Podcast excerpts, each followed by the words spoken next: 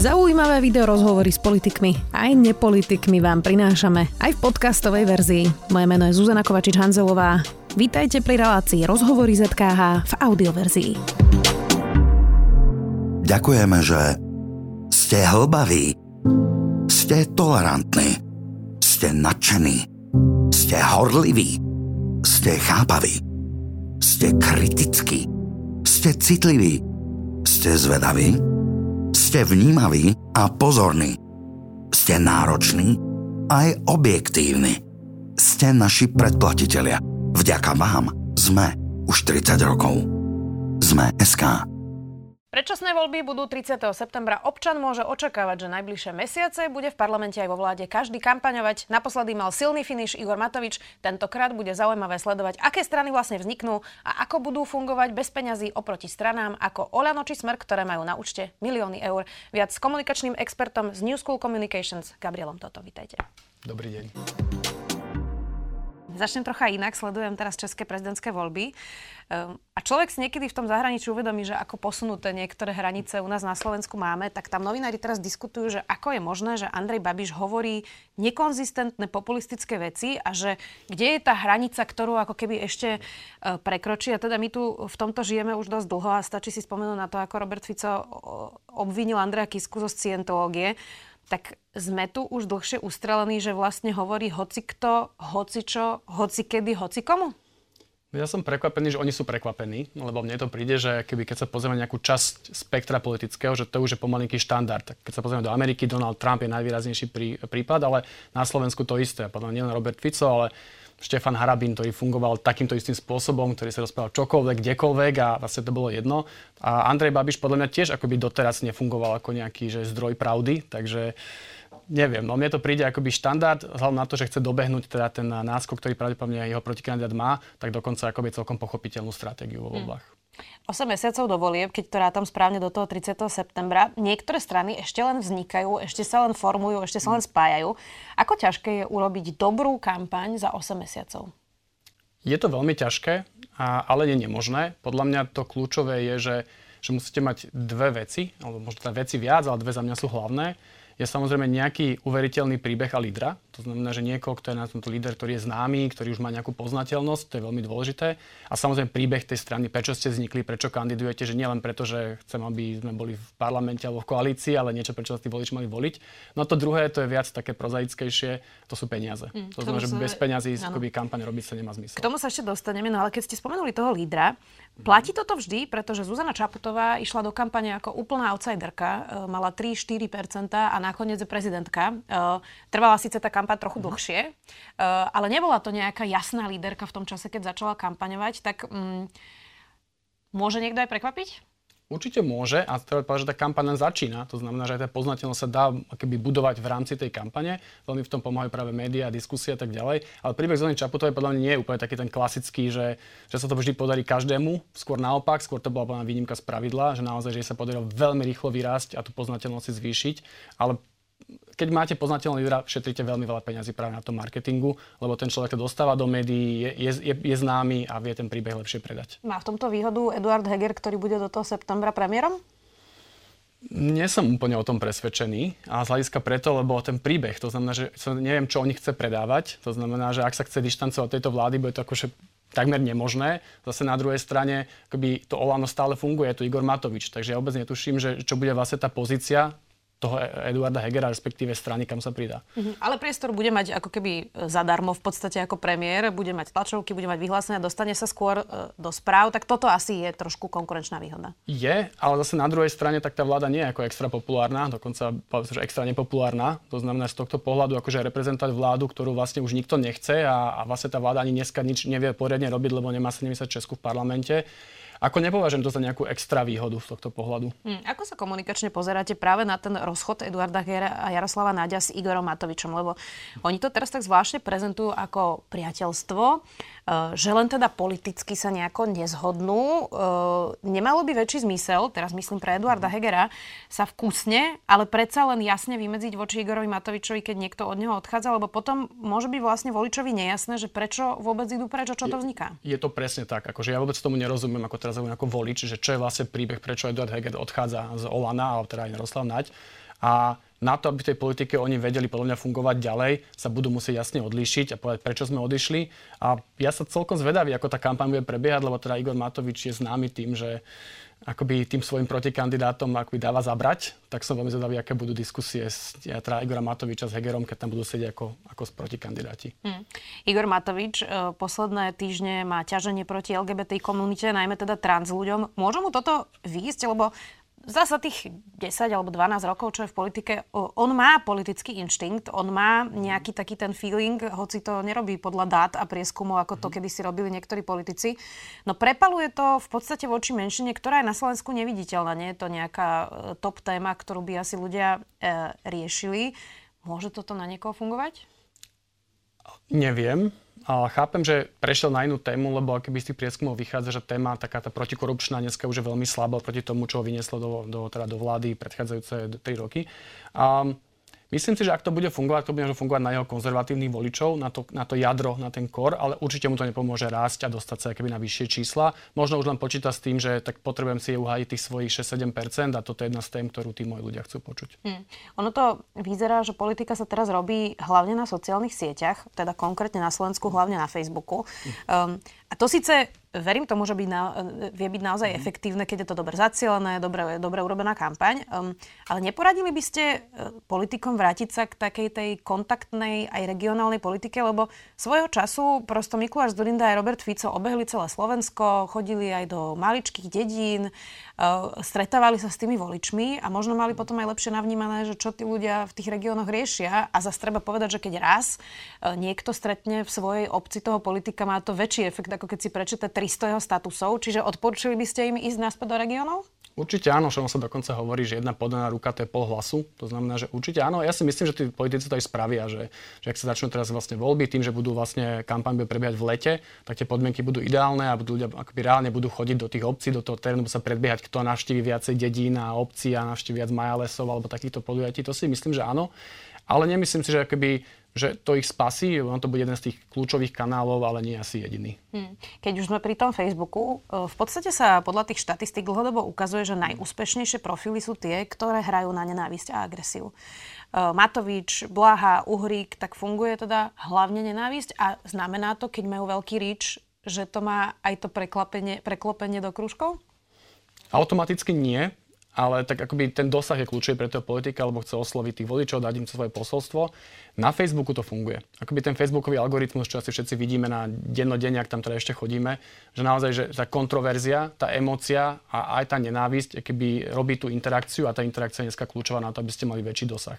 Takže áno, keď sa pozrite na dáta, tak dlhodobo najúspešnejším politikom bol Luboš Blaha, ten jeho stop, ktorý tam keby znamenal obrovskú keby ranu do podľa dosahu a vôbec fungovania. Zrazu je tu menej blahu všade, čo všetci sme asi radi.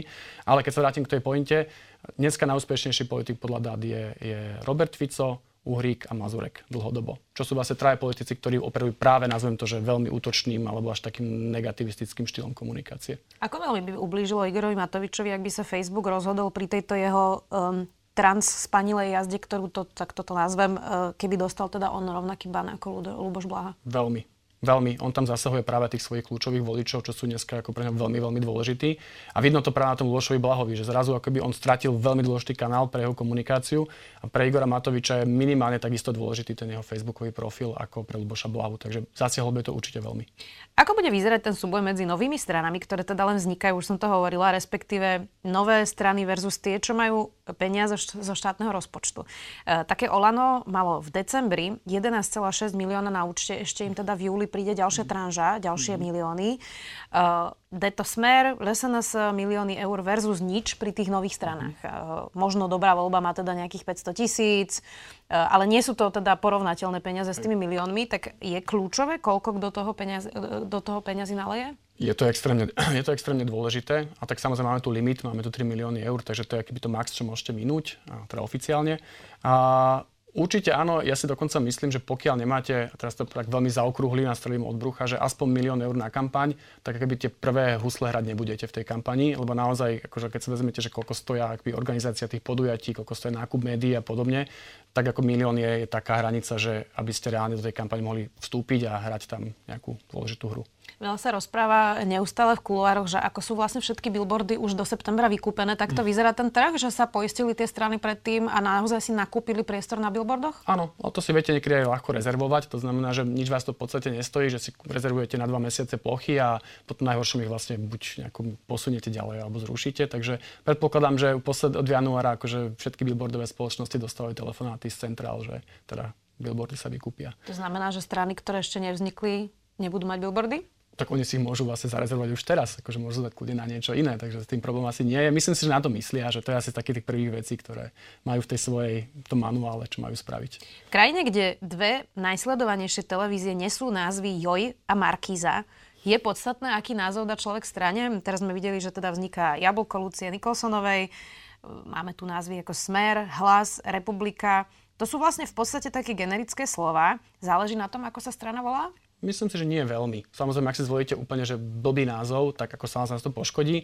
ale keď ten názov, nazvem to splň nejaké základné kritéria, je nejako ľahko vysloviteľný, zapamätateľný, aspoň trošku odráža príbeh tej strany, no čo v prípade Jablko asi nie, a že máte voľnú doménu napríklad, že zasa, čo tiež pri Jablko asi nebude fungovať, tak si myslím, že ľudia si zvyknú. Akože také ten, tie tance, že aký hlupý názov si niekto zvolil, to tu je vždy pri názve novej strany, ľudia sa to zvyknú. Stačí si spomenúť na sieť, všetci sa smiali zo siete a z ich loga a podobne a na konci dňa ako to nebol problém tej Za strany. Ľudí to isté, Za ľudí presne tak, takže a ako ľudia si zvyknú, ja to ako názov jablko nepovažujem za nejaký akože extra problém. Tam, má, tam je o mnoho väčší problém v tom, že zatiaľ si nevieme predstaviť tú značku spojiť s ničím. Ani s konkrétnymi ľuďmi, tak okrem jej zakladateľky, ani s nejakou asociáciou nejakého programu, alebo čo tá strana chce robiť.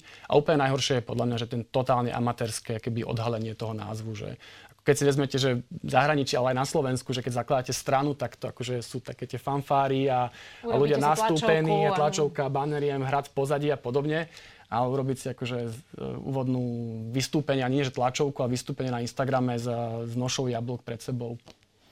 Neviem, ako to je fakt amatérizmus. Možno to zafunguje, uvidíme. Možno to zacieli nejaký sektor, o ktorom sme nevedeli. Záleží na kampani teraz, keď tretina voličov na Slovensku sa rozhoduje v týždeň volieb, lebo to predsa vyhral voľby aj Igorovi Matovičovi, dve videá tesne vo finiši. Uh, tak je to podstatné, alebo najdôležitejší je ten dvojtyžňový finiš pred voľbami? Podľa mňa to, že mu vyhrali voľby dve videá, je veľké skreslenie, ale teraz akože nech, nechcem, keby sa pôjdem pointe otázky.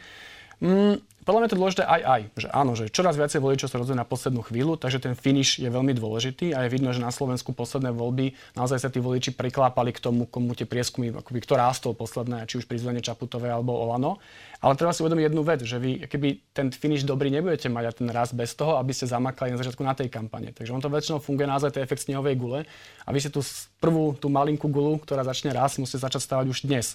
To znamená, že bez toho, aby ste spustili kampaň dnes, spoliať sa na to, že hodím dve videá na Facebook dva týždne pred voľbami, to vám určite nepomôže. To vám môže, akoby nespasí vás to. Môže vám to pomôcť, ale musíte začať už dnes. Uh, veľa uh, ľudia, ktorí sú v komunikácii alebo v PR hovoria, že v podstate majú veľmi výhodnú pozíciu teraz dve strany a to je hlas Petra Pellegriniho a Progresívne Slovensko, lebo že stačí, že nič nerobia, takže ani nič nepokazia a že okolo sa toho deje toľko, že v podstate ako keby z toho ťažia, tak táto nazvem to pasivita, možno som nespravodlivá, Mm. ale uh, toto, že nič nepokaziť, len teda byť, uh, to môže byť stratégia pre tieto dve strany?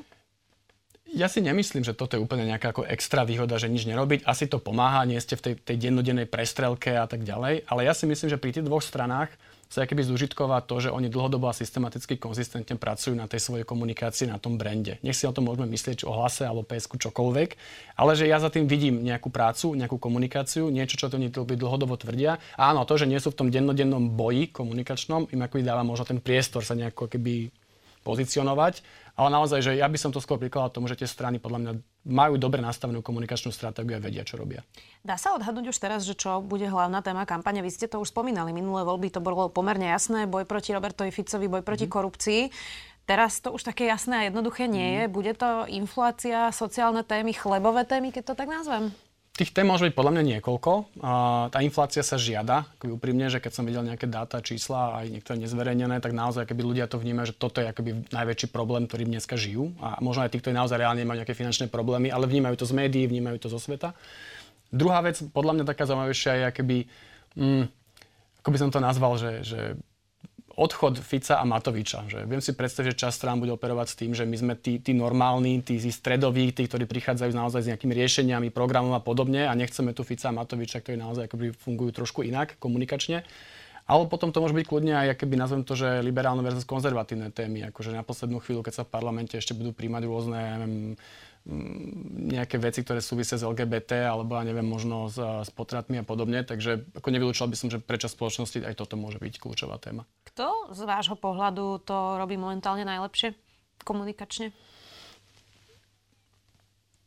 Dobrá otázka. A keď stačí sa pozrieť možno na tie prieskumy, že kto dneska keby rastie a sú spomený hlas a, a PS, ale ja by som nezabudol ani na smer. Ja si myslím, že keby smer, jak ja som, osobne som ho totálne odpisoval, či už jeho lídra, alebo ako značku smer, som si myslel, že to už je akoby za Zenitom, tak akože, teraz poviem tak imaginárne klobúk dole, ako sa im podarilo stať z toho popola. A opäť si myslím, že je to preto, že Robert Fico vie, čo robí, a vie, ako komunikovať, vie si budovať tú svoju značku, je úplne konzistentný, systematický a v neposlednom rade na sociálnych sieťach akoby sú, sú veľmi, veľmi silní. Že keď sa dostane možno k tým detailom, tak akoby, jak Smer robí, a hlavne napríklad platformy ako TikTok, YouTube, ktoré keby dneska, nazvem to, že takmer nikoho nezaujímajú, nazvem to z toho mainstreamu, tak oni tam dávajú náfrag proti ostatným stranám, že, že neskutočne. Hmm. Tak dlhodobo majú profesionálnu stranu, majú s tým aj veľa skúseností, tak asi to hmm. tomu pomáha. Môže byť skokanom e, týchto volieb práve republika, lebo im sa keď to tak nazvem, tzv. podarilo rebrandovať s fašistov na uh, ľudí, ktorí sú ako menej radikálni ako Marian Kotleba, oddelili sa od neho, dali sa do oblekov, zrazu začali oslovať SMP, ako keby posunuli sa trošku viac do stredu, uh, tak bude toto najväčší skokan roka, lebo aj podľa tých prieskumov to vyzerá tak, že ľudia ako fašistov vnímajú práve Kotlebu a im sa podarilo od tohto odtrhnúť. Neviem, či úplne, že skokan, ale myslím si, že tých, tých svojich 80% akože kľudne môžu dosiahnuť, čo by bolo ako naozaj že zlá správa pre krajinu ako takú. Ale ja som už dlhodobo keby si myslel, že hlavným problémom v SNS bol Kotleba, ktorý naozaj mal keby imič naozaj tak akože kovaného starého fašistu. A keď sa od tohto keby oprostili a zrazu presne si dali tie obleky a zrazu už akoby ťažko sa akoby na nich pozerá ako na fašistov, akoby minimálne vizuálne, tak akože im to veľmi pomáha. Pre tento štýl keby brandu, komunikácia a politiky na Slovensku podľa mňa je veľký priestor, aby kľudne rástli. Hm. Aký je priestor na miernu komunikáciu momentálne v tejto arene uh, všelijakých teda výrazných um, mužov, uh, ktorí používajú rôzne uh, aj excentrické niekedy teda p- p- nástroje. Lebo vidíme na jednej strane prezidentku Čaputovú, mm-hmm. ktorá má inú komunikáciu, lenže ona je prezidentka. Je možné, že keby bola vo výkonnej funkcii, tak by to nefungovalo na ľudí, že toto ľudia vyžadujú od prezidenta. Tak má šancu e, niekto ako Zuzana Čaputová v tej exekutíve momentálne, alebo naozaj v tejto situácii prosto musia hrať všetci tú hru Igora Matoviča a trošku pritvrdiť a dávať to na tie emócie? Ťažko na tú otázku odpovedať. Akože tiež, tiež sa na tým veľmi často zamýšľam a ju dostávame ako agentúra. A, Určite to Zuzana Čaputová má ľahšie, lebo je prezidentka, tam sa vyžaduje nejaká miera konsenzuality a podobne. V tej exekutívnej polohe Myslím si, že to dá. Že ak, ak by dlhodobo si na tom stávate ten imič a máte tých voličov, ktorí tú cieľovú skupinu, ktorá to od vás očakáva, tak si myslím, že to dá. Je to samozrejme náročnejšie, možno sa ťažšie dostávate do médií, máte menej keby lajkov alebo interakcií na sociálnych sieťach, ale opäť je to o tom výbere kanálu. To znamená, že ten Instagram väčšinou funguje o toto lepšie, že tam nepotrebujete úplne že boriť tými príspevkami akože nejakú kontroverziu. Takže áno, že tí politici to majú ťažšie, ale myslím si, že to zase by som netvrdil, že každý musí úplne pritvrdiť a teraz akože robiť niečo, aby zaujal a predbehol Igora Matoviča. Čo by ste poradili uh, tým novým stranám, ktoré teraz vznikajú? Hm. Veľa vecí, veľa vecí, ale v prvom rade, ako je naozaj si ujasniť vôbec nejaký pozicioning, povedať si, čo chcem tým voličom povedať, to je úplný základ, a potom to naozaj, že dlhodobo systematicky a konzistentne tvrdí. Ja si fakt myslím, že, že slovenské politické strany, väčšina z nich, a má veľký problém s tým, čo v klasickom marketingu funguje. Že tá značka má nejaký svoj, nejakú svoju, nejaké to mesičku, svoje posolstva a predáva to dlhodobo tým svojim akoby, zákazníkom. A tie politické strany podľa mňa akoby, veľmi sú v tomto, keď sa pozrieme na komunikáciu strany SAS, kde napríklad za poslednú, posledný pol rok akoby, úplne netušil, že čo vlastne robia a prečo to robia. To je presná ukážka toho, že nekomunikujete ten svoj príbeh, tie svoje hodnoty a čo ponúkate voličom, ale sa zapletiete do rôznych takých všelijakých chaotických hier. Takže konzistencia pre mňa absolútne základná dobrá stratégia a peniaze. Inak to mi teraz e, napadá, že aj Petr Pavel vlastne hovoril teraz v kampani, že je pre neho problém stále opakovať dokola tie veci. Aha, ale to nejde. Lebo má pocit, že to hovorí už v každej diskusii, ale niekedy si tí nováčikovia v politike neuvedomujú, že každú z tých tlačoviek, každú z tých debat vidí iná skupina ľudí a že vlastne ako keby tá politika je neustále o opakovaní toho istého dokola. Toto presne ste mali tak, na mysli? Presne tak, je to podľa mňa úplne o tom, o tom, presne o tomto. A hlavne ľudia podľa mňa ani nejdú ako extra do hĺbky. A ja som hlboko o tom presvedčený, tie prieskumy to ukazujú, že ľudia naozaj neriešia tie detaily, ktoré riešite možno vy novinári na dennodennej báze, že kto kde čo povedal v parlamente, akú mal tlačovku. Podľa mňa ten človek potrebuje mať jasnú jasné vnímanie toho, tej značky a asociácii spojenej s značkou. To je že keď sa povie nejaká strana XY, keď sa povie strana PS alebo hlas, tak má napadnú dve, tri veci, ktoré sú pozitívne pre tú stranu. A to inak nedosiahnete ako tým, že to budete neustále opakovať, či už v diskusiách, marketingu, na sociálnych sieťach a kdekoľvek inde. Budeme to samozrejme sledovať. Dúfam, že prídete aj na budúce, keď už tie e, kampane budú v plnom prúde. Komunikačný expert z New School Communications, Gabriel, to ďakujem. Ďakujem aj ja. Počúvali ste podcastovú verziu relácie Rozhovory ZKH. Už tradične nás nájdete na streamovacích službách, vo vašich domácich asistentoch, na Sme.sk, v sekcii Sme video a samozrejme aj na našom YouTube kanáli Denníka Sme. Ďakujeme. Ďakujeme, že ste hlbaví, ste tolerantní, ste nadšení ste horliví, ste chápaví, ste kritickí, ste citliví, ste zvedaví, ste vnímaví a pozorní, ste nároční aj objektívni. Ste naši predplatitelia. Vďaka vám sme už 30 rokov. Sme SK.